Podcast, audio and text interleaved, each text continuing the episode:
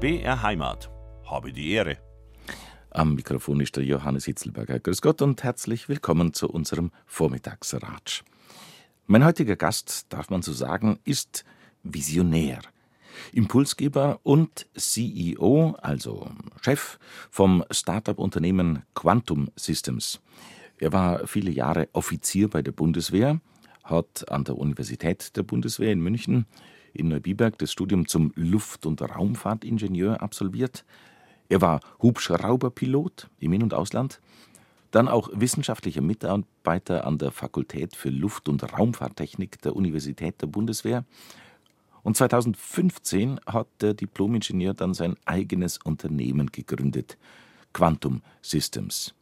Ich freue mich, dass er da ist. Grüß Gott, herzlich willkommen, Florian Seibel. Hallo Hannes, schönen guten Morgen.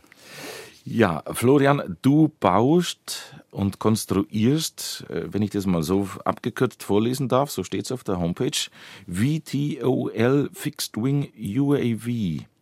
Also da tue ich mir als Laie schon mal schwer, auch selbst wenn man es dann ausspricht. Vertical Takeoff and Landing Aircraft Fixed Wing Unmanned Aerial Vehicle.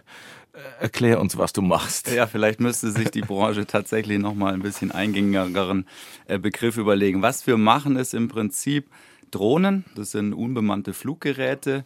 Da ist also kein Pilot an Bord, das ist ein Autopilot und die können senkrecht starten. Also da kommt dieses Vertical Takeoff her und Fixed Wing, die haben Flügel und die gehen dann im Prinzip ja, in einen horizontalen Flug über. Also wir kombinieren die Vorteile von einem Hubschrauber mit den Vorteilen eines Flächenflugzeuges. Und was es da alles für Unterschiede gibt, wenn äh, der, der Laie wie ich denkt bei Drohne zunächst mal an so kleine Hobby-Dinger, die dann auch ein bisschen lästig sein können, aber im, unter dem Wort, hinter dem Wort Drohne verbirgt sich ja ganz viel. Genau, also das ist wie wenn man sagen würde Auto, da gibt es auch ganz, ganz viele Kategorien, eben diese kleinen Hobbydrohnen, die manchmal auch ein bisschen lästig sind.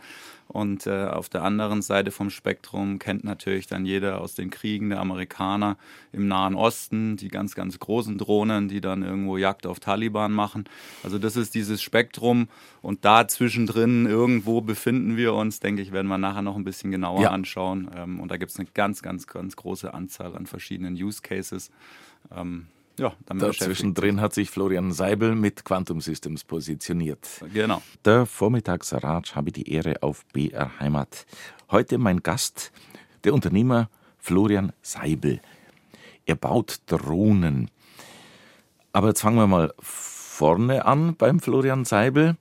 Jahrgang 1979, geboren in Karlsruhe, aufgewachsen in Freiburg, in einem, wie ich gelesen habe, was vielleicht für deinen Werdegang gar nicht äh, ähm, unwichtig ist oder äh, interessant zu wissen, äh, in einem liberalen Elternhaus. Deine Eltern sind Erziehungswissenschaftler.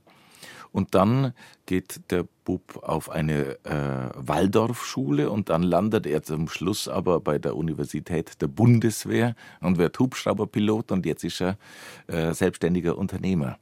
Da hat viel Platz bis es zum Unternehmer kommt. Florian, fang mal an in Freiburg.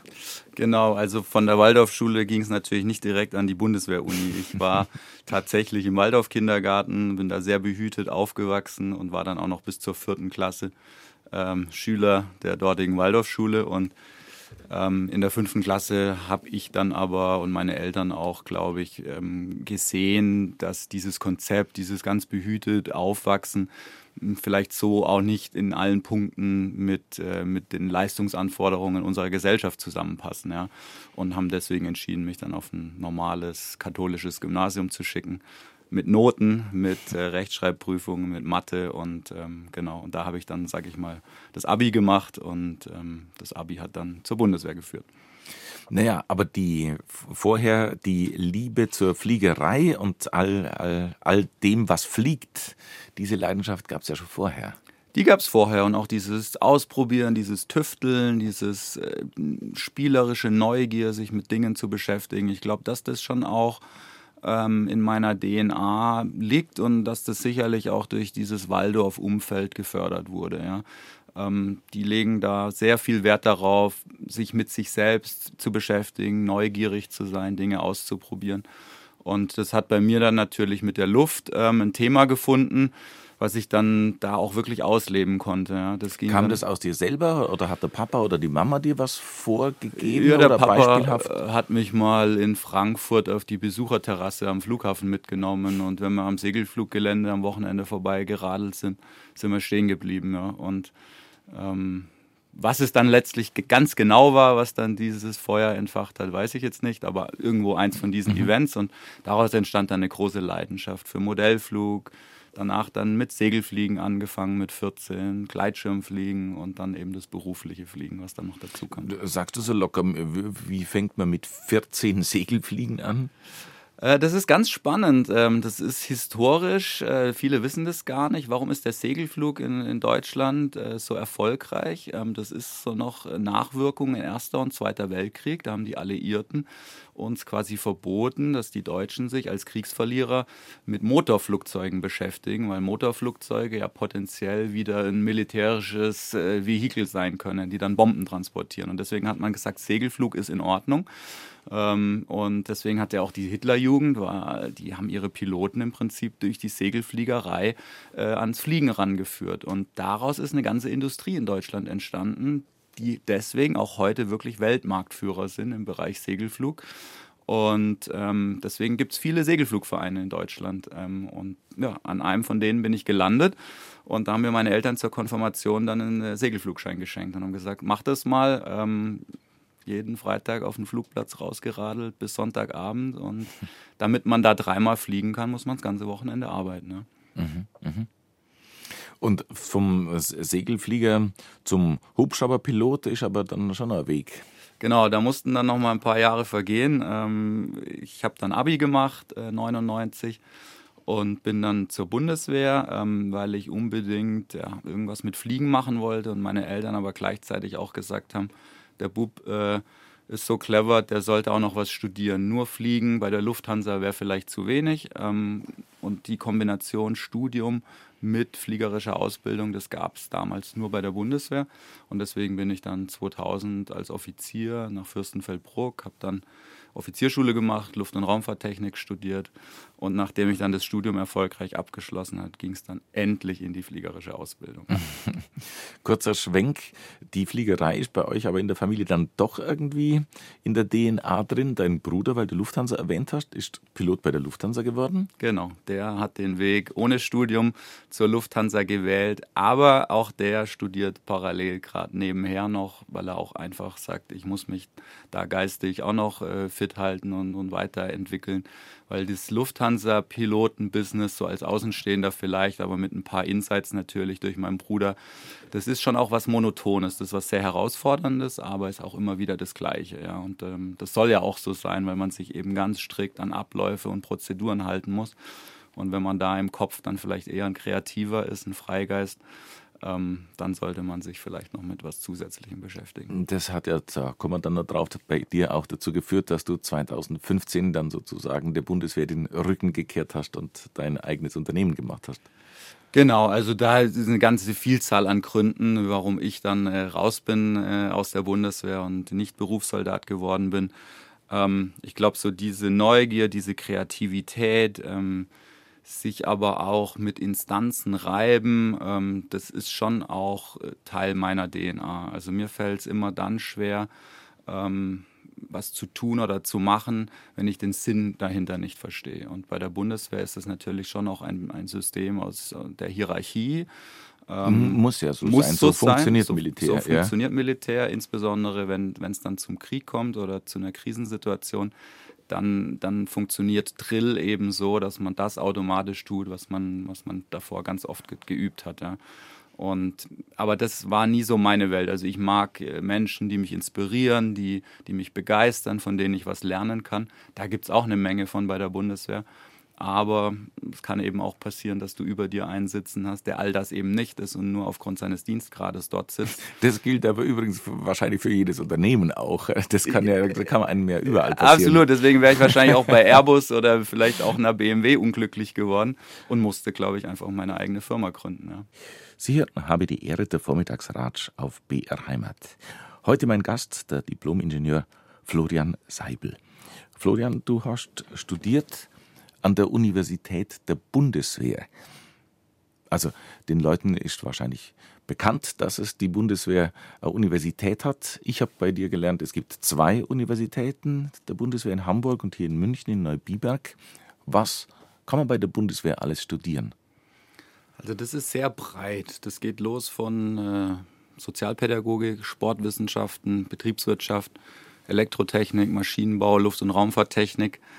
Ähm, und ich glaube, da muss man ein bisschen weiter ausholen als die, die Gründungsväter der Bundeswehr. Ähm, die ähm, Bundeswehr dann eben nach dem Zweiten Weltkrieg neu gegründet haben, war, glaube ich, ein Ziel, ähm, die Offiziere ähm, auch mit einem wissenschaftlichen, einer wissenschaftlichen Ausbildung auszustatten. Eben nicht nur an die Offizierschule zu schicken, sondern eben auch dafür zu sorgen, dass der Staatsbürger in Uniform ähm, eine breite Bildung genießt. Und äh, da wurden, dafür wurden die Bundeswehruniversitäten in Hamburg und Neubiberg gegründet, die auch jetzt 50-jähriges Jubiläum heuer feiern. Mhm. Ähm, und das ist ein erfolgreiches äh, Modell, glaube ich, so, was es in keiner anderen Armee der Welt, Welt gibt. Ja. Mhm. Mhm. Und äh, du hast äh, in der Universität der Bundeswehr dann den Zweig Luft- und Raumfahrttechnik gewählt. Ja, selbstverständlich, weil selbstverständlich, selbstverständlich habe ich in, in Neubiberg Luft- und Raumfahrttechnik studiert und habe da dann eben auch die, das, ja, die Tools an die Hand bekommen, ähm, damit ich die Flugzeuge, die ich äh, bis dato so, sage ich mal, ja, als Modellflieger, als Bastler ähm, ohne wissenschaftlichen Verstand zusammengebaut habe, dann verstanden habe, wie sowas dann eben auch mit äh, Berechnen funktionieren kann. Und ich glaube, das ist eine gute Kombination, die äh, auch die Basis dafür gebildet hat, dass wir heute erfolgreiche Drohnen bauen. Ne? Ich glaube, man braucht ein gutes technisches Verständnis, eine Ausbildung dafür. Aber ich glaube, wenn man sich mit der Materie einfach so von Kindesbeinen an auch beschäftigt hat, dann, ähm, dann kommt da eins und eins zusammen. Ne? Hm. Gib mir ein bisschen Einblick. Luft- und Raumfahrttechnik, das klingt jetzt für mich zuerst einmal, also da, da kommen ja Fantasien ins Spiel. Da in, in, in, aus meiner Kindheit fange ich dann an mit Raumschiff Enterprise über Star Trek, über, über Krieg der Sterne oder sonst was. Aber was macht man da alles? Was lernt man da? Genau, das ist Mit der zweite Teil, den du genannt hast, die Raumfahrt. Und das andere, der andere Teil des Studiums ist eben die Luftfahrt. Und man kann dann im Hauptstudium, im Master, damals hieß es Hauptdiplom, ähm, kann man dann den Schwerpunkt setzen. Entweder auf Luftfahrt oder auf Raumfahrt. Ich habe den auf Luftfahrt gesetzt. Ähm, aber ansonsten ist ein, ist ein Studium der Luft- und Raumfahrttechnik im Prinzip erstmal ganz viel äh, Mathematik, nochmal Mathematik und nochmal Mathematik, weil die Mathematik ähm, ein ganz äh, immens ähm, wertvolles und auch mächtiges, mächtiges Hilfsmittel ist, mit der man im Prinzip jede Ingenieursdisziplin überhaupt erst betreiben kann. Und erst wenn man die Mathematik verstanden hat, ähm, kann man sich äh, im nächsten Schritt mit Physik und danach mit technischer Mechanik beschäftigen. Und dann wird es immer spezieller. Ja. Dann kommt eigentlich erst der Flugzeugbau und dann kommt die Aerodynamik. Äh, aber davor eben die Mathematik, die Physik und, und der einfache Biegebalken in der technischen Mechanik. Weil wenn man weiß, wie sich ein Balken biegt, dann weiß man auch, wie sich ein Tragflügel biegt, ja, wenn er durch die Luft fliegt. Ja. Und so hängt das alles eben zusammen. Aber los ging es mit der Mathematik. Er sagt es so einfach, wenn man weiß, wie sich der Balken biegt. Ja, ja so ist das. du hast dann, wie kommt man dann vom, vom, von diesem Studium zum Piloten? Ist das, äh, bedingt sich das gegenseitig oder geht es unabhängig voneinander? Das geht unabhängig. Ähm, das macht natürlich Sinn. Das ist natürlich fachlich eine perfekte Voraussetzung für eine, für eine Pilotenausbildung ganz viele der Testpiloten bei der Bundeswehr, die sich dann auch mit neuen Flugzeugen, mit dem Ausprobieren neuer Technologien beschäftigen, haben zuvor Luft- und Raumfahrttechnik studiert. Also das ist eine Grundvoraussetzung, wenn man Testpilot werden möchte, dann muss man eben ein wissenschaftliches Studium auch noch absolvieren, zusätzlich zur Pilotenausbildung. Aber nicht alle Piloten haben Luft- und Raumfahrttechnik studiert. Ich würde sagen, die Hälfte. Ähm, andere machen dann auch was ganz anderes. Äh, das hat nicht unbedingt was damit zusammen zu tun. Und das ist der Bundeswehr auch wichtig, dass nicht unbedingt das Studium mit deiner späteren Tätigkeit was zusammen, zusammenhängen muss, mhm, kann, mhm, muss aber mhm. nicht. Ne? Was muss man als Pilot oder wenn man Pilot werden will, für Voraussetzungen mitbringen? Ja gut, da gibt es so gewisse Größe, gewisse See. Du bist, ja, du bist ja großer Mann. Ja, also Mindestgröße, aber auch maximale Größe. Dann muss die Wirbelsäule in Ordnung sein. Dann bei den Jetpiloten, dann sind vielleicht die Blomben noch wichtig. Dann damals was, man. Was die Plomben? Also Zähne, Zähne, ja. ja die, die G-Kräfte, die hohen Druckunterschiede kann es natürlich dazu führen, dass wenn man da kleine Lufteinschlüsse hat im Kiefer unter der Blombe, dass der sich ausdehnt, ja, ähm, dieses, dieses Volumen, dieses Luftpolster und dann natürlich äh, höllische Schmerzen äh, erzeugt. Ja. Deswegen werden die normalerweise rausgenommen und dann nochmal richtig neu gemacht oder vielleicht auch Weisheitszähne gezogen. Ja. Mir wurden zum Beispiel auch die völlig gesunden Weisheitszähne gezogen. Weil? Was, was, weil man was, einfach verhindern will, dass da die teure Ausbildung dann vielleicht auch pausiert werden muss, weil die Weisheitszähne auf einmal Probleme machen. Ja. Und dann äh, werden die präventiv rausgenommen. Okay. Aha. Erzähl ein bisschen was zum, zum, zum Piloten. Also das ist ja auch vielleicht, geht so sehr von mir aus, das sind so Bubenträume oder also das sind ja Traumjobs irgendwie so. Der eine Feuerwehrmann äh, und der nächste, aber Pilot, das ist schon was. Ja, absolut. Ähm, das war immer ein großer Traum und, und dass der dann klappt da schätze ich mich sehr, sehr glücklich. Also ich glaube, ich wäre sehr unglücklich geworden, ähm, wenn ich das nicht zumindest mal eine gewisse Zeit äh, probieren hätte können. Ähm, ich blicke aber auch heute anders zurück, als ich damals mich darauf gefreut habe. Ja. Alles, was man auch mal probiert hat ähm, und dann ähm, vielleicht auch schon mal ähm, dann erlebt hat, ähm, kann man natürlich besser einordnen. Ja. So ist es natürlich ein großer Traum und da ist alles perfekt und die Realität äh, schaut dann natürlich auch nicht so aus, dass da alles perfekt ist. Ja. Auch da gibt es Tage, da fragt man sich, was mache ich hier eigentlich? ähm, oder warum darf ich denn schon wieder nicht fliegen? Ja. Also das war schon auch eine Durststrecke bei der Bundeswehr. Nachdem du, ich habe die Ausbildung dann in USA gemacht, ähm, wenn du da dann jeden Tag fliegst, teilweise zweimal am Tag fliegst, über Monate, über Jahre wirklich da ähm, ähm, ähm, gechallenged, also herausgefordert wirst. Und dann kommst du zurück und, ähm, und dann, dann erfährst du, ja, dass eigentlich hier bei der Bundeswehr gar nicht genügend äh, Hubschrauber zur Verfügung stehen ja, und dass du vielleicht einmal in der Woche oder zweimal in der Woche zum Einsatz kommst. Ähm, dann kann das natürlich auch frustrierend sein. Ja. Und das meine ich damit. Es gibt immer so zwei Seiten einer Medaille und ähm, die kenne ich jetzt beide sehr gut. Ja. Mhm. Warum geht man in die USA? Liegt es an der NATO oder als, als Partner? Genau, das ist so. Die Jetpiloten gehen alle nach USA, weil da einfach die Lufträume größer sind, weil da mehr Platz ist äh, über der Wüste von Texas. Und bei den Hubschrauberpiloten ist es so, dass ich würde sagen, so bei mir waren das 10 Prozent eines Jahrgangs. Also das waren so fünf von 50, würde ich sagen, durften dann bei den Amerikanern die Ausbildung machen. Ähm, und das war sehr, sehr spannend. Ja. Ähm, also äh, ich würde sagen, äh, eine bessere Ausbildung gibt es auf der Welt nicht als bei den amerikanischen Streitkräften, ja, das Fliegen zu lernen. Was zeichnet das aus?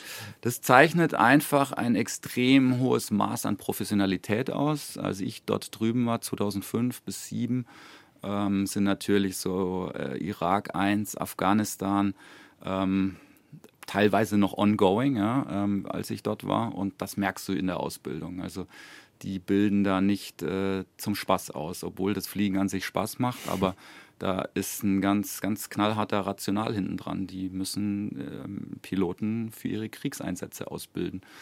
Und die Soldaten wollen sie aber mit dem bestmöglichen Handwerkszeug dann schon auch in den Einsatz schicken. Ja? Und, und deswegen ist da eine extrem hohe Professionalität und auch ein extrem hoher Erfahrungsschatz bei den Amerikanern vorhanden. Also ich weiß, mein, mein Fluglehrer, der ist im Vietnam geflogen, mehrere Rotations und hatte tausende Stunden Einsatzflugerfahrung aus Vietnam. Und von so jemand dann das Hubschrauberfliegen zu lernen, ähm, das ist natürlich ein immenser Erfahrungsschatz, den die da immer weitergeben können an ihre neue Generation Piloten.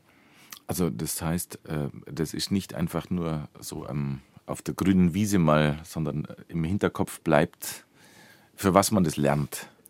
Äh, absolut, äh, gerade bei den Amerikanern. Ja. Ähm, ist da viel verbunden mit zusätzlichen Ausbildungsmodulen, auch so Überlebenstrainings, die man parallel absolviert.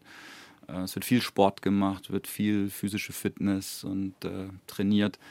Ähm, und ja, das ist schon tagtäglich dort ähm, spürbar, dass, dass man sich damals im Krieg befunden hat. Ja. Bist du irgendwo eingesetzt worden? Was sind deine Erfahrungen bei der Bundeswehr? Ja, wie gesagt, ich kam dann 2007 zurück, habe dann noch meine Einsatzflugausbildung auf dem Muster hier in Deutschland gemacht. Bo 105 äh, ist, ein, ist ein kleinerer Hubschrauber, der mal für die Panzerabwehr eingesetzt wurde. Ähm, und das war aber so eine Umbruchphase zwischen Bo 105 und dann das neue Muster der Tiger.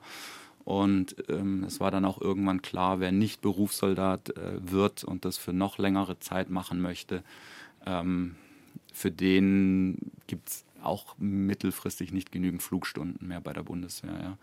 Und so war ich dann, würde ich sagen, ähm, nicht völlig ausgelastet mit der Fliegerei bei der Bundeswehr, sondern ich habe dann auch einfach geschaut, wie kann ich mich weiterentwickeln, wie kann ich zusätzlich spannende Themen machen. Ich war dann zwei Jahre in Donauwörth bei der Firma damals Eurocopter hießen die, ähm, aber von der Bundeswehr aus bei der Industrie und habe dafür gesorgt, dass äh, die neuen Hubschraubermuster nahtlos oder möglichst äh, nahtlos zur Bundeswehr ausgeliefert werden können. Und daraus habe ich mir dann die nächste Tätigkeit gesucht, die mich dann an die Bundeswehr-Uni nochmal geführt hat als wissenschaftlicher Mitarbeiter. Ähm, ja, und ich glaube, wenn man so ein bisschen sein Glück auch in die Hand nimmt, dann kann man da auch äh, recht sinnvolle Sachen machen in seiner Zeit. Ja. Der Vormittagsratsch habe die Ehre auf BR Heimat. Heute mit dem Unternehmer und Gründer von Quantum Systems, Florian Seibel. Florian, du bist ausgebildeter Hubschrauberpilot, Diplom-Ingenieur. Warst dann, haben wir vorhin gehört, wissenschaftlicher Mitarbeiter noch an der Fakultät ähm, für Luft- und Raumfahrttechnik bei der Universität der Bundeswehr in München-Neubiberg. Was heißt München? In Neubiberg, eigener Ort. Genau. Ja. Was, was war da dein äh, Schwerpunkt wissenschaftlicher Mitarbeiter? Also ich bin 2010 äh, dort ans Institut gewechselt und ich glaube einfach mit diesem Hintergrund selbst dieses Studium mal absolviert zu haben, plus die Fliegerei, das war schon eine breite Basis. Ähm, als wissenschaftlicher Mitarbeiter, Offizier nennt sich das, ähm, hat man eben zwei Aufgaben. Ähm, weil, du das gerade sagst, kurz, kurz eingehakt, dein Dienstgrad, du bist Offizier. Hauptmann, genau. Ich, Hauptmann war ich zu dem Zeitpunkt. Aha. Ähm, und man hat eben zwei Aufgaben. Das eine ist die fachliche Betreuung der Studenten. Ähm, also ich habe da auch Übungen abgehalten und meinen Professor hin und wieder auch mal in einer Vorlesungsstunde vertreten und mich auch um die Erstellung der, der Prüfungsaufgaben gekümmert. Also so, ja, ich sag mal, wie so eine Art Juniorprofessor vielleicht oder äh, genau, ähm, Hilfskraft dort. Und das zweite war, ich hatte eben die Möglichkeit, mich mit einem wissenschaftlichen Thema zu beschäftigen und, ähm, und an meiner Promotion zu arbeiten. Und ähm, ja, heute kann ich sagen, das war sehr lehrreich für mich in vielerlei Hinsicht. Ja. Ähm, hat mir großen Spaß gemacht, mit den, mit den jungen Offizieren äh, zusammenzuarbeiten oder die durchs Studium zu begleiten. Und gleichzeitig habe ich aber auch festgestellt, dass diese wissenschaftliche Tiefenbohrung, die es braucht, um eine Dissertation eben zu absolvieren, dass das nicht meins war. Ja. Also ich äh, habe meine, meine Doktorarbeit dort nie abgeschlossen, zum Leid meines Professors. Ja.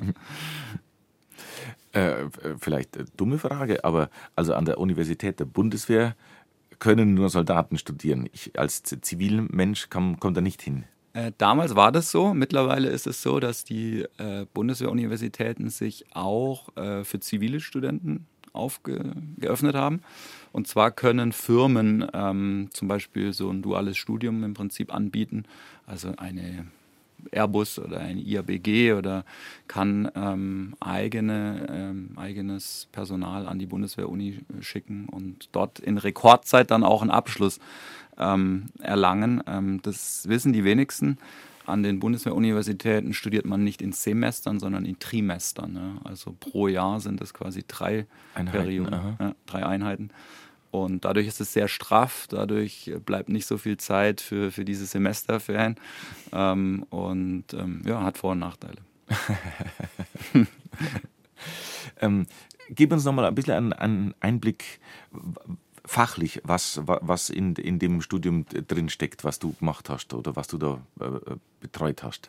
Genau, also betreut habe ich am Institut für Flugsystemdynamik. Da geht es im Prinzip um, um die Auslegung und Regelung ähm, von Flugzeugen. Ja. Wie, warum schaut ein Flugzeug so aus, wie es eben ausschaut? Ja? Warum ist der Rumpf, wo die Passagiere drin sitzen, im Verhältnis zu den Flügeln ungefähr so groß und so lang und hat so einen Durchmesser? Ähm, das ist nicht Zufall. Ja. Ähm, da, das kann man berechnen. Da gibt es Optima oder ja, optimale Auslegungspunkte. Ähm, und wie lässt sich dann so ein Flugzeug dann auch steuern? Ja? Ähm, wie wie ähm, muss ich in einen Autopiloten, was muss ein Autopilot eigentlich alles können, damit sowas dann eben auch ähm, funktioniert, wenn ein Mensch nicht mehr am, am Steuerknüppel sitzt. Und ähm, damit haben wir uns dort beschäftigt am Institut. Und das war so 2011, 12 auch diese Phase, als die ersten Drohnen, äh, kleine Fluggeräte, äh, so Copter, hast du, du die so machen, hast du vorhin äh, gesagt, ähm, die kamen da auf den Markt und da haben wir uns am Institut äh, recht frühzeitig mit beschäftigt. Und das hat dann im Prinzip war das auch die Basis für die Gründung von Quantum Systems, ja, dass ich mich mit dieser Technologie dort sehr, sehr intensiv beschäftigen konnte. Äh, das ist ja jetzt ein Hobby-Ding, diese, diese kleinen äh, Drohnen, aber selbst, selbst mit denen beschäftigt man sich in, an so einer Uni, an, an so einem Lehrstuhl? Absolut, ähm, weil auch die sind natürlich in ihrer Regelung komplex. Da gibt es keinen Unterschied zwischen kleiner Drohne und großer Drohne, ja? ähm, sondern das, was mit einer kleinen Drohne funktioniert, ähm, oder was ich wissen muss oder da reinprogrammieren muss, muss ich auch in eine große Drohne reinprogrammieren. Und ähm, natürlich ist der Schaden, wenn, wenn, ich mit einer kleinen Drohne experimentiere und spiele, ähm, deutlich geringer, als wenn ich jetzt gleich hunderte Kilo, tausende, eine Tonne in die Luft bringe. Und deswegen haben wir uns da mit diesen kleinen Drohnen auch beschäftigt und ähm, die kann ich indoor fliegen lassen, also auch innen im Gebäude gab es da diverse Ideen und ähm, so, so ging das dann los. Ja. Mhm. Bevor wir zu den Drohnen kommen, mich interessiert nochmal was, weil du das vorhin so gesagt hast, ein, ein Flugzeug, das ist alles nicht zufällig, warum das so und so und so ist. Nimm uns da noch ein bisschen mit in, in, in, diese, in diese Welt äh, eines, eines Flugzeuges. Warum jetzt zum Beispiel, äh, wie, wie nennt man das, äh, was hinten aufsteigt, das Heck oder das, das, das Leitwerk, hinten, ja. Leitwerk heißt ja. das. Ja, genau. Das sind ja riesige Dinge, wenn man, wenn man mal am Flughafen steht und das mal genau anschaut. Also das ist ja äh, im Verhältnis zu den Flügeln gar nicht so klein. Ja, ähm, genau, also ich, ein Flugzeug bewegt sich äh, durch den Raum, ähm, eben in der dritten Dimension und, ähm, und das kann auch nicht stehen bleiben wie ein Auto, ja, und äh, wenn irgendwas schief geht, also es fällt dann runter. Und deswegen gibt es natürlich in, in der Luftfahrt ganz besondere Anforderungen auch an Sicherheit, an, an Zuverlässigkeit von Bauteilen, von Triebwerken, von Elektronik. Ähm, und dazu gehört eben auch, dass ich das Fluggerät so auslege, dass es in Notsituationen eben noch funktioniert. Ja. Also wenn die Triebwerke ausfallen, dann darf jetzt der Airliner nicht einfach vom Himmel fallen, sondern dann kann der noch in den Gleitflug übergehen und dann bleibt dem Piloten auch noch eine halbe Stunde Zeit, um vielleicht die Triebwerke wieder zu starten. Und das Leitwerk hinten muss eben auch groß genug sein, dass es in allen Situationen auch ausreichend groß genug ist, dass ich eben diese Steuerbefehle dann auch noch äh, so umsetzen kann. Das, das hat, mich immer, hat mich immer schon interessiert. Jetzt habe ich da den Experten da. Wir haben vorhin von Segelflieger gesprochen, ja. der ja, der gleitet. Und du hast dieses Wort, äh, Stichwort gleiten äh, verwendet. Ich habe mir schon gedacht, im Grunde genommen ist doch alles nur mein leinhaftes Verständnis, alles eine Frage des Schubs. Äh, ich könnte auch einen Kühlschrank fliegen lassen, wenn er nur genügend Düsen hat oder irgendwas. Genau, dann das im Prinzip ist es dann eine Rakete. Ne? Wenn ich unter einen Kühlschrank genügend Triebwerke packe und den senkrecht nach oben weg äh, beschleunige, dann, dann, dann schaut das aus und funktioniert wie eine Rakete. Das ist dann über den Impuls. Ich stoße hinten Masse aus mit, äh, mit hoher Geschwindigkeit und über die Impulserhaltung bewegt sich dann der Kühlschrank nach oben weg. Ja. So funktioniert eine Rakete. Und ein, ein, Flugzeug ist natürlich viel effektiver als eine Rakete, weil es eben die Flügel hat. Äh, die gleiten durch die Luft, das mache ich mir zunutze. Ähm, ja, jeder Vogel gleitet durch ja, aber die ich Luft. Habe ja, ich habe ja Tonnen, Tonnen an, an Gewicht in der Luft. Die, also wie du gerade gesagt hast, ohne, ohne Schub oder ohne Antrieb würde das Flugzeug doch runtersacken. Es Nicht. würde runtergleiten. Also auch wenn ich bei einem Verkehrsflugzeug äh, die Triebwerke ausschalte, passiert erstmal nichts, ja, sondern da, da wird es auf einmal sehr leise. Äh, ich muss dann ein bisschen die Nase nach unten nehmen, damit ich die Geschwindigkeit halte, aber dann gleitet das Flugzeug erstmal. Also diese Energie habe ich im System. Ja. Ich, äh, trotz der Tonnen an Gewicht. Trotz der Tonnen an Gewicht. Der Flügel ist natürlich auch entsprechend groß. Ja. Ähm, und wie der Papierflieger, den ich, den ich äh, aus der Hand werfe, der gleitet erstmal. Der hat eine, eine gewisse Energie, eine gewisse Höhe und diese Höhe gibt er auf und dadurch kann er gebremst nach unten gleiten. Ja. Und jetzt kommen wir dann gleich zum nächsten, finde ich.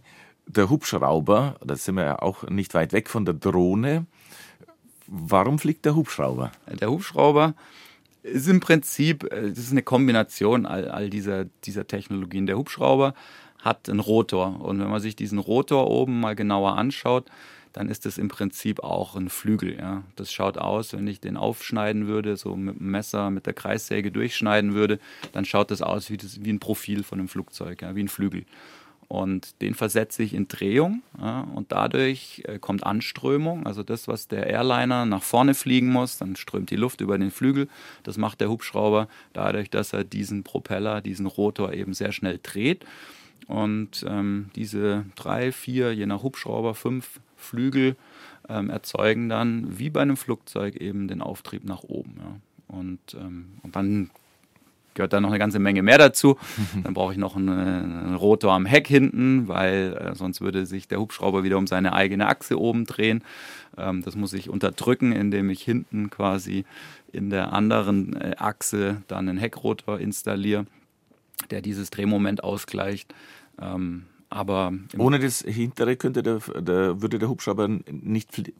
Der würde sich ganz wild um seine eigene Achse drehen ähm, und das, das bremse ich oder unterdrücke ich dadurch, dass ich hinten quasi 90 Grad dazu ja, wie so ein Gebläse habe. Ja. Mhm. Ähm, es gibt Hubschraubertypen, die haben das nicht. Die haben dafür zwei Rotoren, einen vorne, einen hinten, die sich gegenläufig drehen ne, und dadurch dieses Drehmoment ausgleichen. Deswegen brauchen die keinen Heckrotor. Mhm.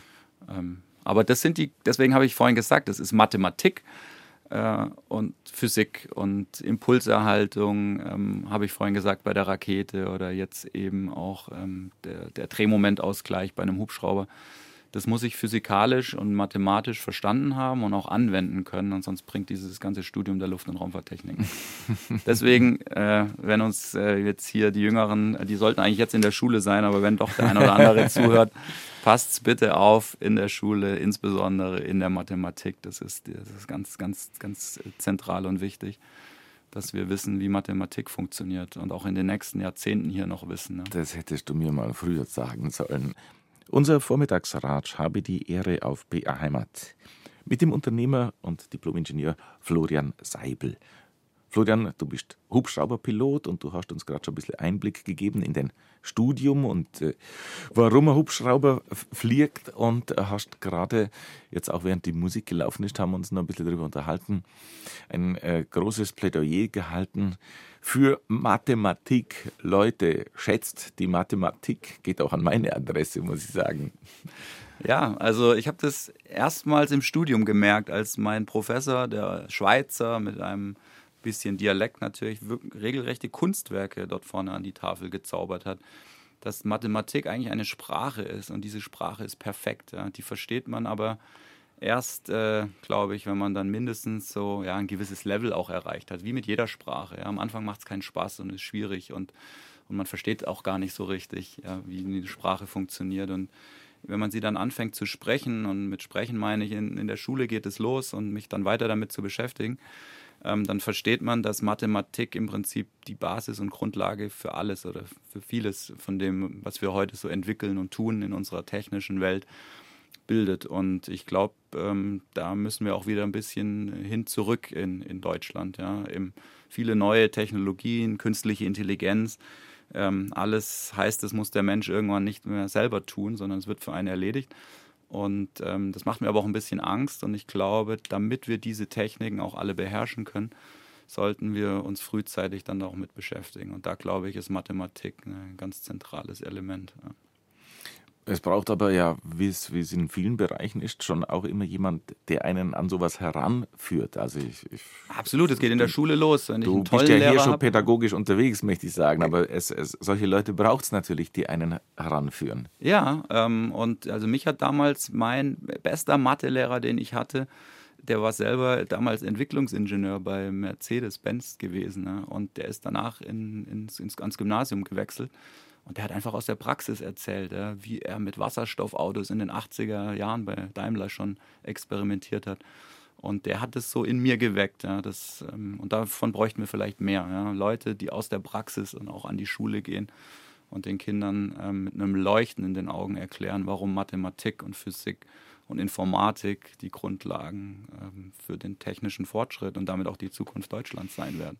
Liebe Hörerinnen und Hörer, das sollten Sie sehen, diese leuchtenden Augen sitzen mir gegenüber und von daher, ähm, ja, äh, diese leuchtenden Augen, wir äh, fahren mehr über das, was Florian Seibel macht und tut, was er an der Uni gelernt hat und was er jetzt umgesetzt hat in sein eigenes Unternehmen Quantum Systems. Und da geht er buchstäblich in die Luft mit diesem Unternehmen, mit seinen Drohnen. Und was es da darüber zu erzählen gibt, das erfahren wir nach den 11 Uhr Nachrichten.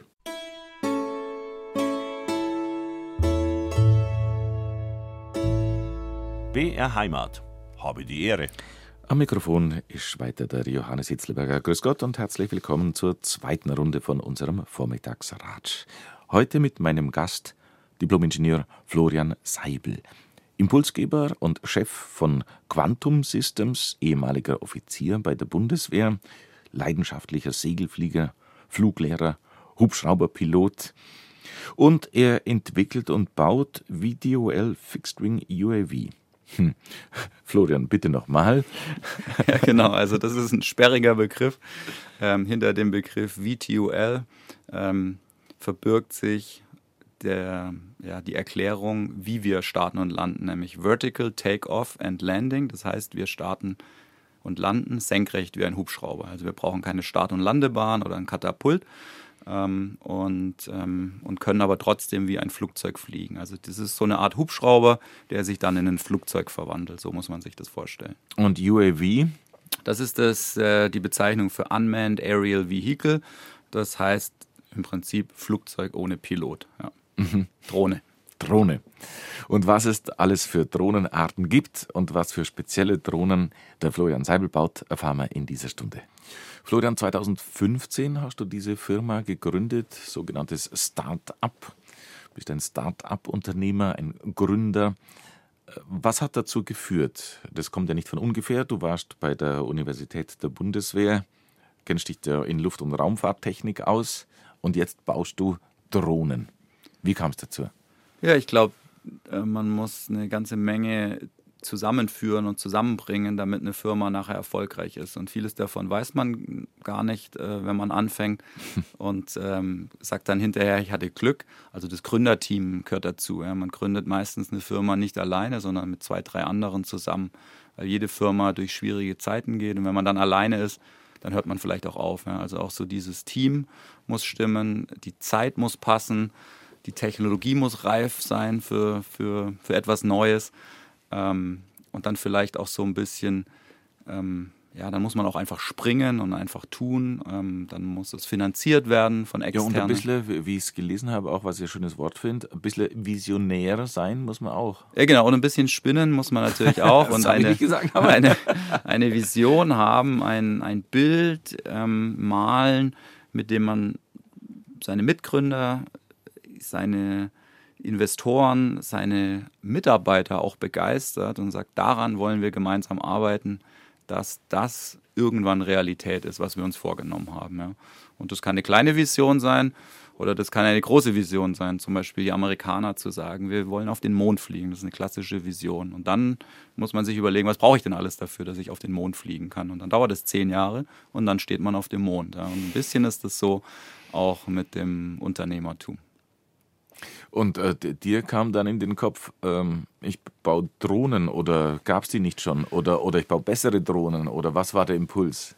Also der Impuls war, es gab natürlich schon Drohnen. Ja, auch die wenigsten Erfindungen sind tatsächlich so, dass es was bahnbrechend Neues ist, was die Welt noch nie gesehen hat. Ja. das kommt eher selten vor, dass jemand was völlig Neues erfindet und dann damit eine Firma baut. Ja. Oft sind es schon Sachen, die es auch gibt und dann wandelt man das ein bisschen ab und so war das auch bei Quantum.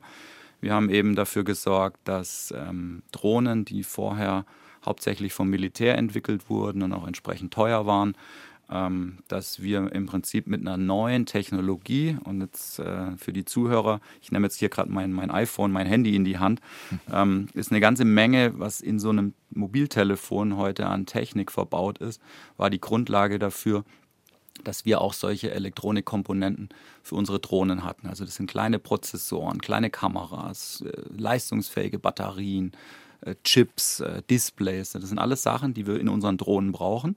Ähm, und die wir aber so nicht hätten kaufen können vor 30 Jahren. Da konnten es nur große Militärfirmen. Und deswegen war da die Zeit reif dafür und die Vision hat gepasst und das Gründerteam hat gepasst. Und dann haben wir gesagt, das probieren wir. Und die Idee dazu kam tatsächlich 2012, 2013 äh, als ich mir so die Gedanken gemacht habe, ein bisschen geschaut habe, äh, Revue passieren habe lassen, was in meinem Leben bisher passiert ist und was willst du mit den nächsten äh, 35 Jahren machen. Da bin ich den Jakobsweg gelaufen für vier Wochen in Spanien und da kam so diese Idee zur, ich, ich mache mich selbstständig und werde mein eigener Chef. Ja. Und dann hat es noch zwei Jahre gedauert, bis ich es dann wirklich umgesetzt habe, aber damals ist die Idee entstanden. Tatsächlich eine, eine Frucht, eine Eingebung vom Jakobsweg oder ja. zumindest ein teilweise? Absolut. Und jetzt können wir uns auch äh, noch eine Dreiviertelstunde über den Jakobsweg unterhalten. äh, kann ich nur jedem empfehlen, wenn er an so einem Scheidepunkt in seinem Leben steht oder, oder mal in sich reinhören möchte, einfach jeden Tag laufen, ähm, bis der Kopf irgendwann nichts mehr denkt und dann ist Zeit und kommt, dann kommt Neues. Ja, dann, wenn man alles mal zu Ende gedacht hat, dann kommt, kommt, kommen neue Ideen. Und so war das dann eben mit der Idee für Quantum. Du hast mir im Vorgespräch erzählt, äh, dass tatsächlich auf dem Jakobsweg die erste Skizze oder zu dem, was du jetzt machst, was ihr baut und fabriziert, da entstanden ist. Und das hängt in deinem Büro noch, oder? Äh, tatsächlich, ja, ist es so. Äh, die erste Skizze habe ich dort auf einem ja, nicht, ein bayerischer Politiker hätte jetzt gesagt, auf dem Bierdeckel geschrieben. Ähm, ich habe es auf einem weißen Blatt Papier, habe ich das skizziert. Und ähm, ja, und das hängt tatsächlich heute noch kannst heute, heute Nachmittag vielleicht mal auf LinkedIn posten, wenn es interessiert, wie die erste Skizze ausschaut. Dann hast du ein paar Kollegen gesammelt oder begeistert, die dann gesagt haben, ja, findet man auch gut. Genau, also. Weil es ist ja dann doch so, äh, hat die Welt mit Verlaub auf Florian Seibel gewartet, dass der Drohnen baut. Aber offenbar schon, weil du machst da Geschäft damit. Ja, das ist natürlich, das weiß man auch immer erstmal nicht so, wenn man eine Firma gründet. Ne? Also man muss ja dann auch zeigen, man braucht diese Grundvoraussetzungen, Gründerteam, Vision, äh, Idee, Technologie und dann fängt man an, ein Produkt zu bauen oder eine Idee zu entwickeln. Ähm, und damit es dann erfolgreich wird, muss ich natürlich auch zeigen, dass die Kunden bereit sind, dafür Geld auszugeben. Ansonsten funktioniert ja unser Wirtschaftssystem nicht. Ja. Also ich kann ja nur ein Unternehmen, eine Firma, eine Bar, ein Restaurant, was weiß ich, aufmachen, wenn ich danach Gäste habe, Kunden habe, die zum Essen kommen, die das kaufen, die bei mir einkaufen. Und, und das, dieses sogenannte Minimum Viable Product, also dieses MVP, äh, heißt es dann auch in der Startup-Szene.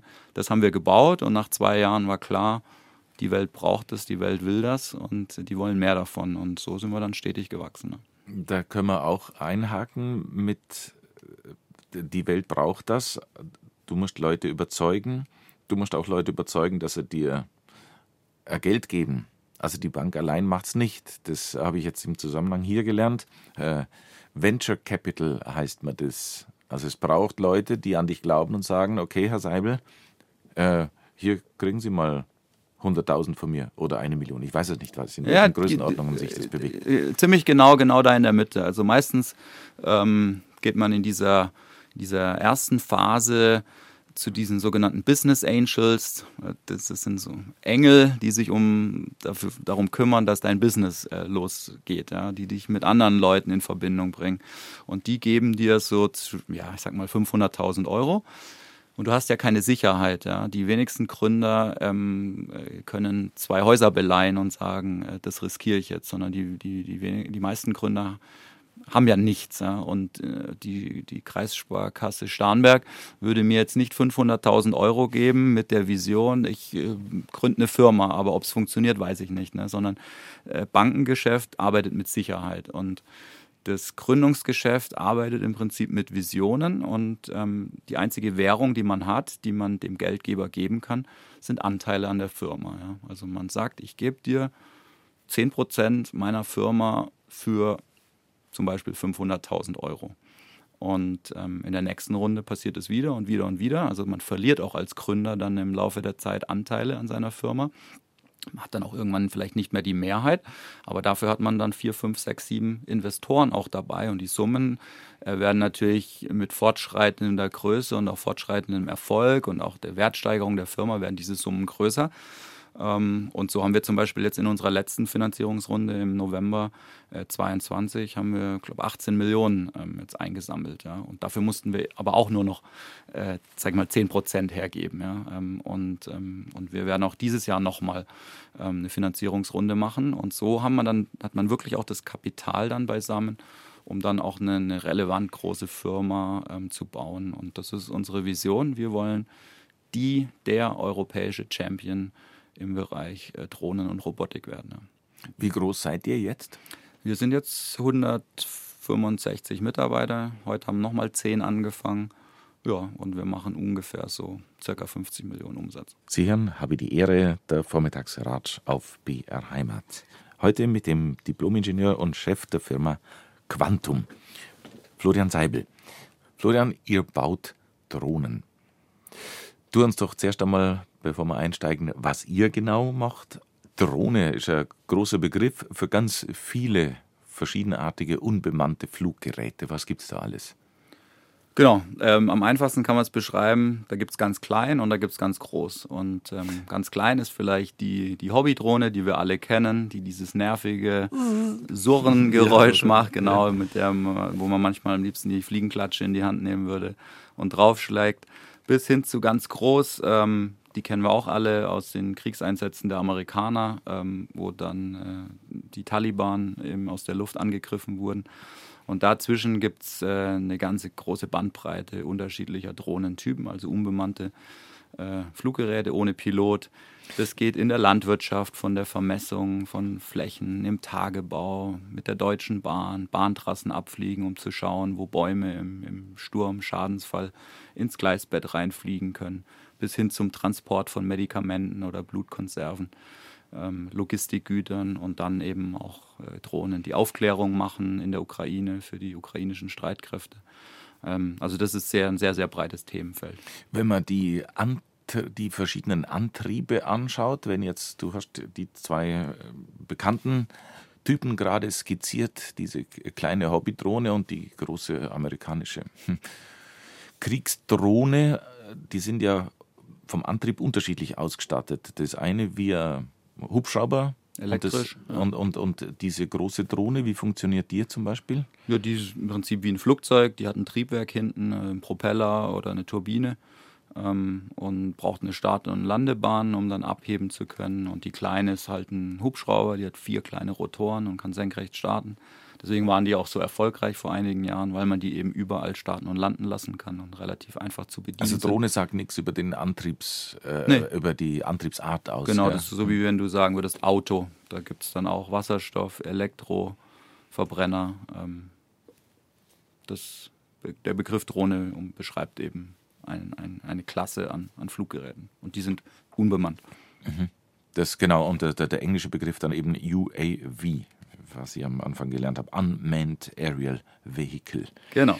So bist du international unterwegs. Also ja, also auch das ist äh, natürlich kein deutscher Markt, sondern ein internationaler Markt und von daher ist da eher der Begriff UAV ähm, dann der gängige Fachbegriff. Du hast es gerade schon angerissen. Ähm, der Markt. Wo braucht man überall Drohnen oder was hast du für deine Firma, für eure Firma Quantum, was hast du da äh, für ein Feld dir aufgetan oder ausgesucht oder mhm. glaubst, wo ein Markt ist und wachsen kann für dich? Also in dem Zusammenhang, der Begriff Feld passt da ganz gut. Wir haben nämlich 2015, als wir ausgegründet haben, ähm, uns mit dem Was heißt Thema ausgegründet. Ausgegründet ist äh, aus der Universität im Prinzip in das Wissen und das Know-how und die Leidenschaft mitgenommen und eine Firma gegründet. Ah, so das sagt man das. Man okay. ausgegründet. Mhm. Haben wir ausgegründet ja. aus der Bundeswehr-Uni. Ähm, haben wir uns mit dem Thema Landwirtschaft äh, befasst. Also wie kann eine Drohne durch hochauflösende Luftbilddaten dafür sorgen, dass man weniger Düngemittel braucht, dass man es an den richtigen Stellen einsetzen kann, dass ich vielleicht meine Bewässerungsstrategie optimieren kann. Ähm, und das ist ein, einer unserer Geschäftsfelder, ähm, dass wir zum Beispiel in Malaysia auf Palmölplantagen Palmenfieber detektieren können aus der Luft, bevor so, eine, so ein Fieber im Prinzip die ganze Plantage befällt. Da können wir frühzeitig einzelne Palmen identifizieren aus der Luft. Ähm, wir können Palmen zählen, weil die, die Bauern dort zahlen zum Beispiel ihre Steuer ähm, pro Palme, die sie anbauen. Ne? Also will der genau wissen, wie viele hunderttausend Palmen habe ich auf meiner Plantage stehen. Und daraus haben wir dann so ein bisschen diesen zweiten Bereich ähm, uns aufgetan. Da geht es um die Vermessung, da geht es darum zu schauen, wie viel Volumen wurde aus einer Mine, aus einem Tagebau abgetragen. Ähm, da geht es um, um Vermessung von Baustellen, da geht es um Fahrwegplanung, da geht es um das Abfliegen von Bahntrassen, von, von, von Hochspannungsleitungen. Ähm, also alles, wo ich große, große Felder, große Strecken mit hochauflösenden Luftbilddaten ähm, brauche, ähm, kommen unsere Systeme im kommerziellen Bereich zum Einsatz. Ja. Ähm, ist der Satellit ein Konkurrent oder ist das zu weit weg oder zu groß? Das überschneidet sich nicht wirklich. Ähm, es gibt einen Overlap, aber der Satellit ist jetzt keine Konkurrenz für uns, weil der Satellit ähm, von der Auflösung her, insbesondere im Bereich Landwirtschaft, nicht so hoch genau ist wie wir. Also wir können wirklich so im Zentimeterbereich schauen und wirklich einzelne will schon fast sagen, Unkräuter äh, de detektieren. Der Satellit kann eher so schauen und sagen, naja, in Bayern gibt es dieses Jahr eine gute Hopfenernte ja, oder eine schlechte. Ähm, aber er kann nicht jetzt die Düngestrategie einer einzelnen Plantage ähm, optimieren. Ja. Nur dazu braucht, ist, hilft der Satellit nichts, wenn Wolken sind, oder? Zum Beispiel auch hilft der Satellit überhaupt nichts, äh, wenn es jetzt mal zwei, drei Wochen am Stück regnet. Ähm, und ja, deswegen hat die Drohne da einen ganz klaren Vorteil.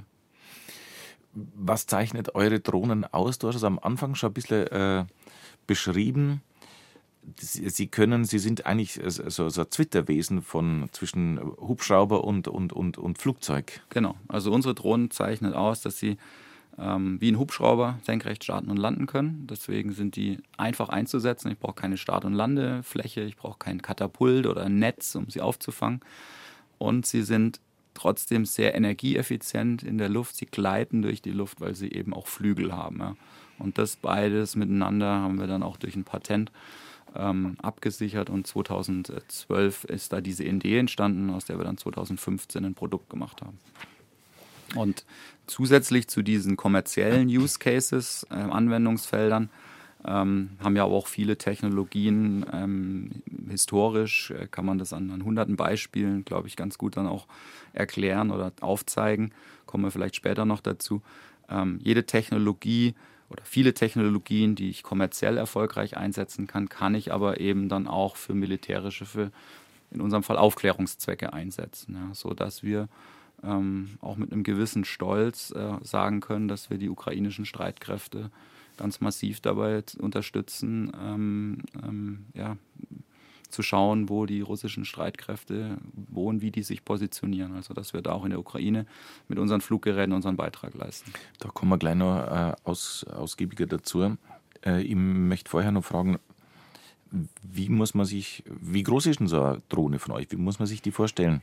Also wir haben mehrere Typen, äh, zwischen 5 und circa 10 Kilo ist es schwer. Ähm, kann bis zu drei, dreieinhalb Stunden in der Luft bleiben. Also was, was habt ihr für Tragfläche? Oder äh, die Flügelspannweite sind so knapp drei Meter. Also das ist schon mhm. recht ordentlich. So vielleicht ein bisschen größeres Modellflugzeug äh, mit viel Technik, mit viel Elektronik drin. Ja. Mit viel Technik, mit viel Elektronik, das zeigt sich ein bisschen am Preis. Ihr habt eine, eine Spannbreite, 20.000 Euro geht's los für eine Drohne, also so weit draußen beim Hobbybereich. Absolut, ja. Und ähm, nach oben? Wie? Nach oben, also wenn wir dann in den Bereich Aufklärung gehen für, für Verteidigungszwecke, Ähm, da kann man nochmal eine Null dranhängen. Also die Fluggeräte, die wir in der Ukraine im Einsatz haben, circa 200.000 Euro.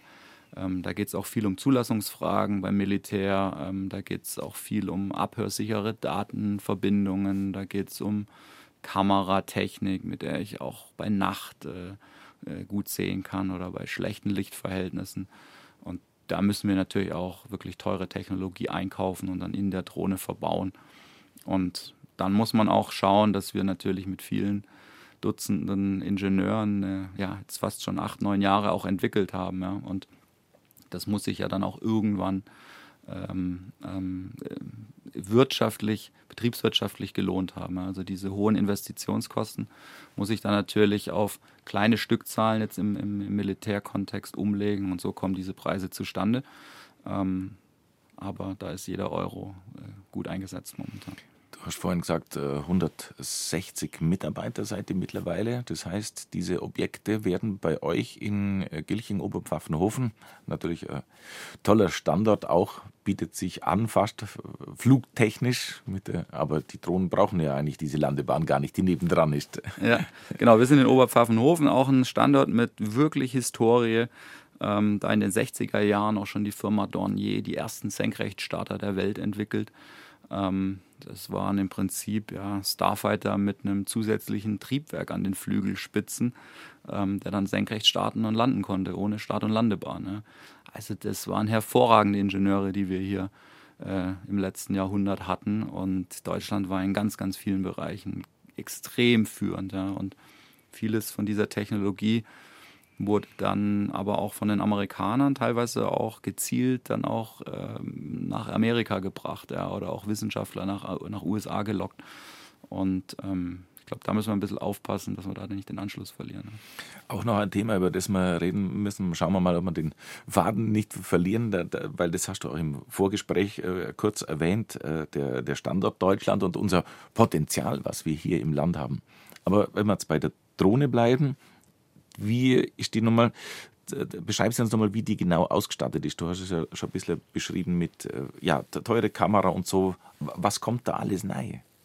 Also die, die Drohne hat jetzt einen Wenn Flügel. man das so sagen ja, ja, darf, klar, Betriebsgeheimnis nein, kann nein, auch sein. Nein, ähm, auch gern mal im Internet schauen, da erklären wir ziemlich genau, wie die ausschaut und was da alles reinkommt. Ähm, ich habe vorhin mal so ein bisschen lax gesagt, viel Elektronik. Also die hat einen Autopiloten, das ist quasi das Hirn der Drohne, der die Aufgaben des Piloten quasi übernimmt, die Drohne was zu steuern. Hat, was hat die Drohne für Augen oder wie muss man sich das vorstellen? Ja, die Augen einer Drohne sind äh, so ist, ist der GPS-Empfänger, also die, für die Navigation nutzen wir Satellitenfunksignale. Ähm, wir verwenden ähm, sogenanntes Magnetometer, mit dem ich das ist ein Kompass, ähm, damit ich im Prinzip die Drohne weiß, wo Norden ist.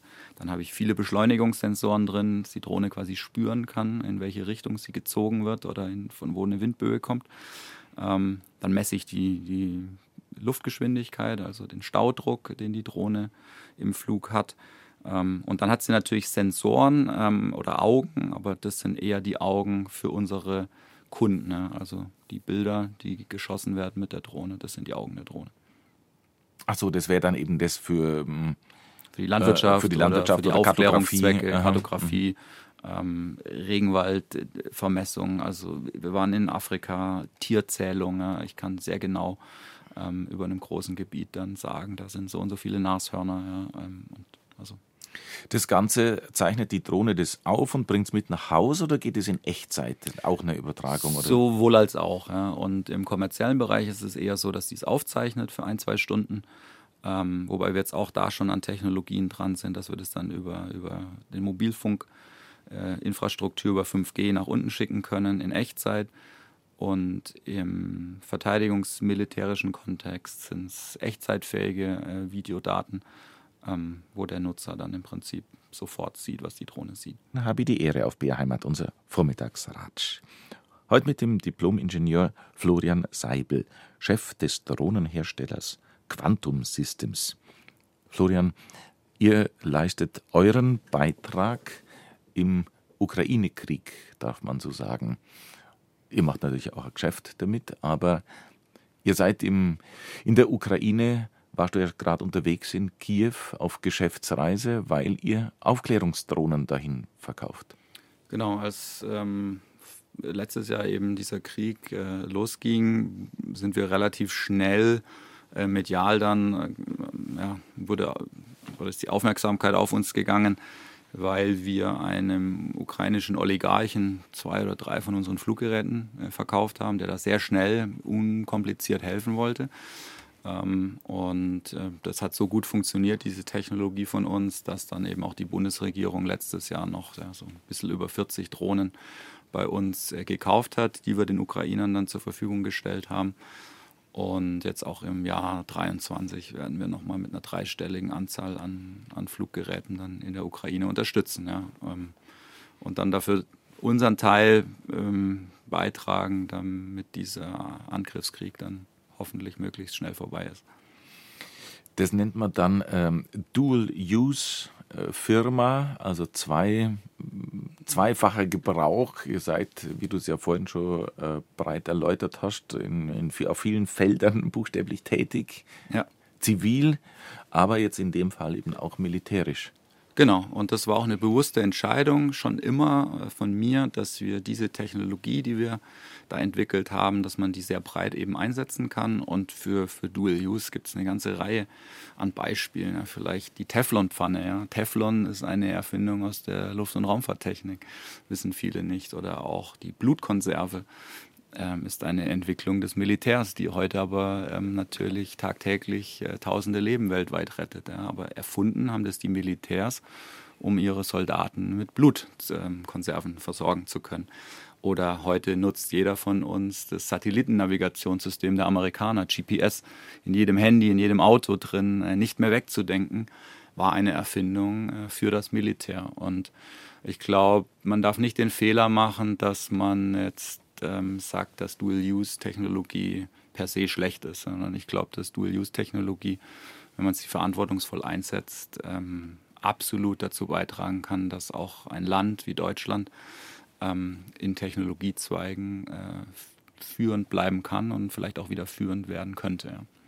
Ähm, und der Debatte muss man sich dann aber auch, glaube ich, ein bisschen breiter, jetzt werden wir politisch, ja. ein bisschen stellen. Ja, man muss es finanzieren, man muss es auch wollen, man darf dann eben auch eine Rüstungsindustrie oder eine Dual-Use-Industrie auch nicht verteufeln und sagen, ja, nur weil jetzt die Russen angegriffen haben, ist es auf einmal was Gutes. Ähm, ich glaube dann, dieses Thema Dual Use muss man ähm, langfristig äh, strategisch als wichtiges Thema sehen und, und dafür sind wir natürlich mit Quantum Systems auch angetreten.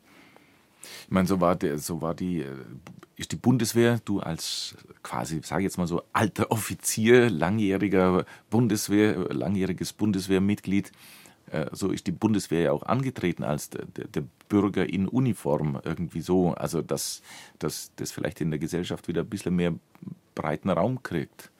Ja, es hört man ja jetzt auch die Forderungen, ja, dass im Prinzip die Bundeswehr sich selbst wieder die Wehrpflicht wünscht, dass viele ehemalige, also egal mit wem ich spreche, der bei der Bundeswehr sagt, ja, kann man jetzt drüber diskutieren, ob das äh, volle neun Monate oder zwölf äh, komplett immer alles sinnvoll war, was wir da gemacht haben. Aber ähm, ich kenne ganz wenige oder eigentlich niemanden, der mir gesagt hat, ähm, dass er das bereut oder dass er das für was Schlechtes gehalten hat. Ja. Ähm, und ich könnte mir durchaus vorstellen, dass wir vielleicht jetzt nicht die Wehrpflicht, aber dass man eben einen sozialen Dienst äh, für, für, für unser Land, dass man den wieder einführen sollte. Es gibt immer Leute, die gegen irgendwas sind und schreien. Aber was spricht denn dagegen? Wir müssen alle mal bis 70, vielleicht 75 sogar arbeiten. Was spricht denn dagegen, wenn ähm, sowohl Männlein als auch Weiblein ähm, ein Jahr einen sozialen Dienst und das kann eben auch Wehrdienst sein, für dieses Land tun? Also ich finde, dass das durchaus eine De Debatte ist, die wir führen sollten und ähm, die dafür sorgen könnte oder würde, ähm, ja, dass wir vielleicht wieder so dieses, was kann ich denn vielleicht auch für mein Land tun? Ja? Das ist doch eigentlich das, was dahinter steckt und das ist, was uns so ein bisschen momentan fehlt. Ja? Das würde ich mir wünschen. Ja? Habe ich gelesen, das äh, ist ja der alte Kennedy-Spruch, der genau. mich schon, schon, schon früh beeindruckt ja, hat. Absolut, auch. ja. Also ich war da auch sehr dankbar ja, für das Studium, für die Bildung, für, für meine fliegerische Ausbildung. Hat die Bundeswehr Hunderttausende, wenn nicht Millionen in mich investiert und mich immer gefragt, boah, da investieren die in diesen Florian Seibel so viel Geld. Wie kann ich das meinem Land eigentlich jemals zurückzahlen? Ja, ich habe mich da regelrecht irgendwie mit einer Hypothek belastet gesehen. Und ich glaube aber, dass ich es natürlich, wenn ich mir heute anschaue, für 160 Mitarbeiter, was da monatlich an Steuer weggeht, habe ich es schon lange wieder zurückgezahlt. aber ich glaube, ähm, ja, jeder einzelne von uns, glaube ich, sollte seinem Land etwas zurückgeben. Ja, und nicht nur in Form von Steuern, sondern vielleicht auch eben Dienst für dieses Land tun. Ihr leistet einen Beitrag äh, für ja, Verteidigung der Werte, wie du es auch schon beschrieben hast, äh, in der Ukraine. Da stellt sich aber mir dann doch die Frage, die eine gemeine ist vielleicht ein bisschen, äh, eure Drohnen sind Aufklärungsdrohnen, aber der, der Weg ist ja nicht so weit, dass man dann sagt, ja, da setzt man auch noch Waffen drauf. Was sagt der Florian Seibel dazu? Ja, da haben wir eine klare, klare Meinung und ähm, wir haben ja zum Beispiel auch die Bayern Kapital, das ist ein staatlicher äh, Risikofonds ähm, des Freistaats Bayern, der bei uns investiert ist. Und da gibt es auch klare Guidelines und Richtlinien, worein die investieren dürfen und worein, worin, wo, wo sie eben nicht investieren dürfen. Und das deckt sich ziemlich genau mit, mit unserem Werteset und dem, wofür wir entwickeln. Wir entwickeln Aufklärungsdrohnen, wir entwickeln Dual-Use-Technologie, aber wir entwickeln keine Waffentechnik. Ja.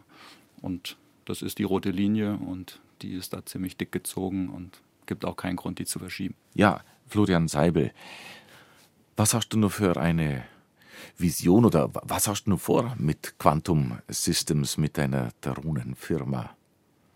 Also wir wollen und werden dieses Jahr nochmal äh, substanzielle äh, Finanzierungsrunde machen, ähm, um diesen nächsten Wachstumsschritt auch ähm, dann gehen zu können. Also die Ziel für die nächsten zwei, drei Jahre ist in Richtung 500 Mitarbeiter aufzuwachsen.